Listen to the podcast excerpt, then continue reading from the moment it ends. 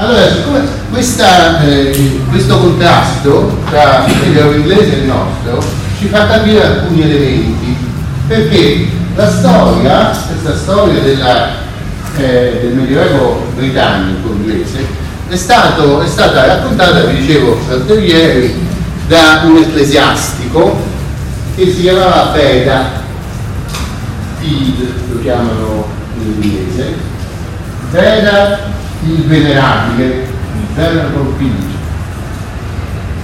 E lui ha scritto un po' prima di Paolo Diacono, ieri abbiamo visto lo storico dei Longobardi che è morto nel 799, Beda scrive a metà dell'ottavo secolo, verso il 750. E, è interessante il titolo, La, il suo titolo è Storia ecclesiastica del popolo degli angli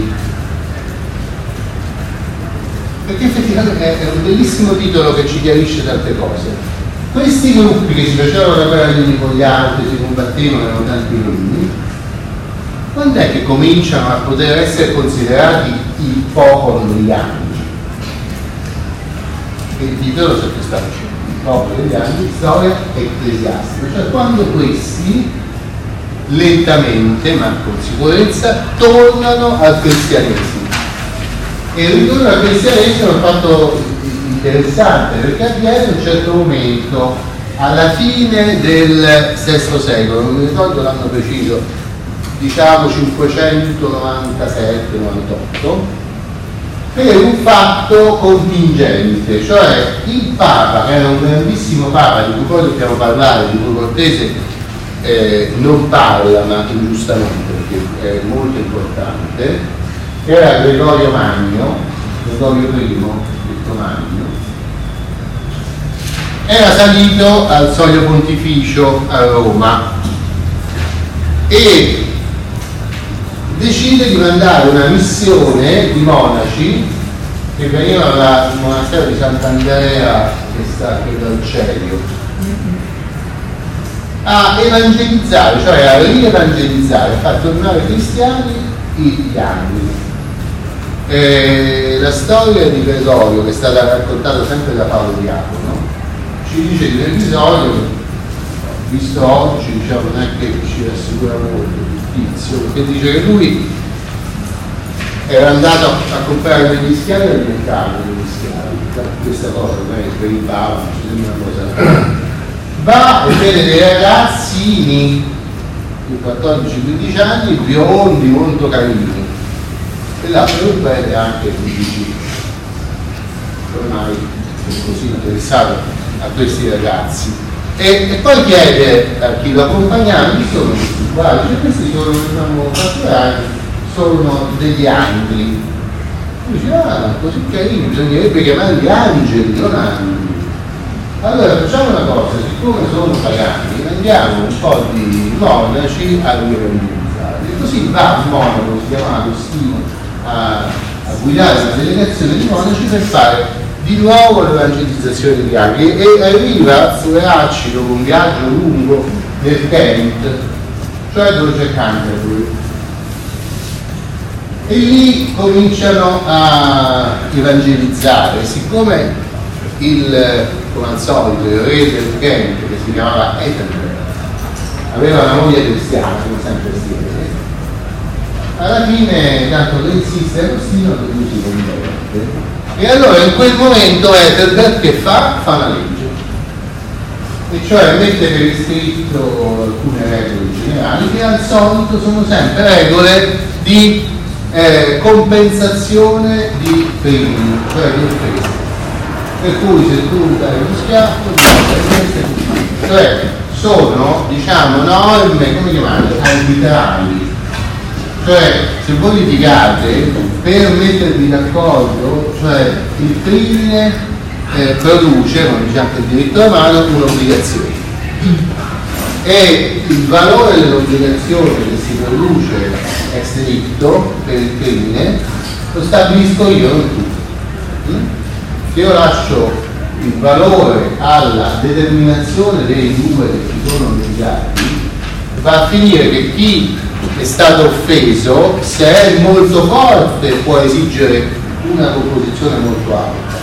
Se è molto debole non riesce a esigere manco una molto bassa, perché quello là eh, che l'ha picchiato o che gli ha spaccato il braccio o roba del genere, eh, non ha, eh, dice, chiede di quanto gli vale, non niente, no? Capito?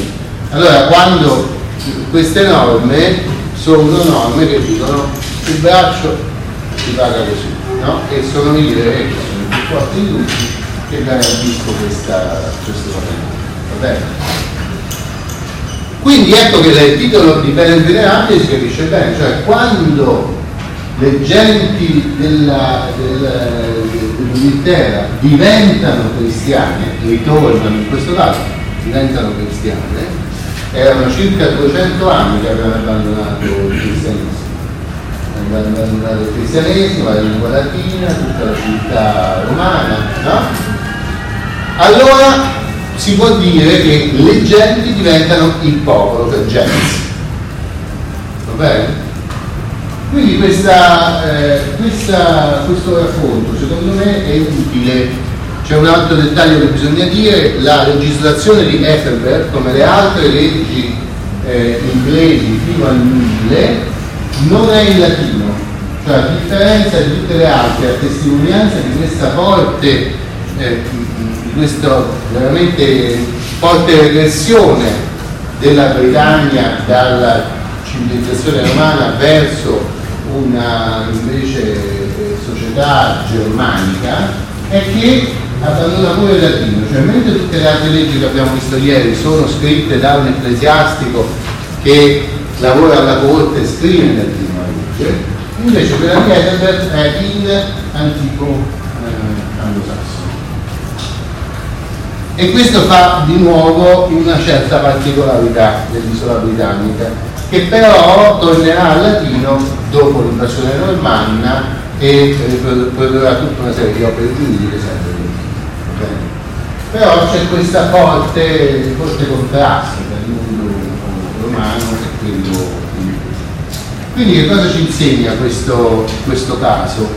Ci insegna eh, che le, diciamo, dove non c'era una forte coesione della società romana, il Medioevo entra più decisamente con un abbandono delle istituzioni che potremmo chiamare con una parola anacronistica statali, cioè i gruppi sono indipendenti per di loro e i signori della guerra, che sono i re, i tanti regni, si combattono continuamente.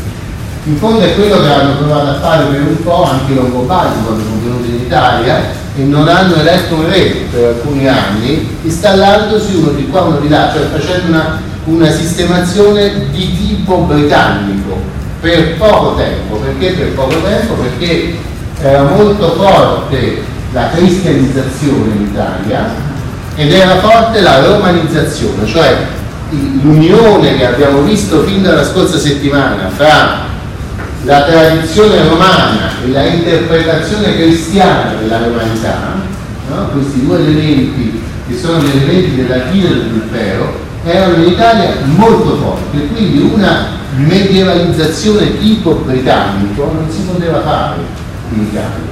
In Italia noi volevamo, gli italiani, i francesi, gli spagnoli, volevano una struttura unitaria, con un potere centrale, con istituzioni giudiziarie, istituzioni amministrative, cioè una istituzionalizzazione della vita sociale.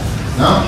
In Britannia invece per parecchio tempo, per quasi due secoli, sono due secoli fino a questo episodio, poi ci sono stati ancora tanto tempo, tanti secoli di frammentazione della Britannia con tanti poteri diversi, in cui la Chiesa ha faticato a far rientrare l'idea che un eh, regno è un'istituzione che ha le sue forme, che ha il suo, il suo, il suo diritto, no? il suo sistema giudiziario, il suo sistema di difesa, eccetera, eccetera. Va bene? Quindi è sbagliato trascurare la Britannia, perché almeno la, Britannia, che è un diciamo, una parte molto importante dell'Europa, ci fa vedere come eh, il, diciamo, la decadenza si atteggia diversamente a seconda delle, eh, de, dei diversi contesti nel, in quali si eh, stabilisce.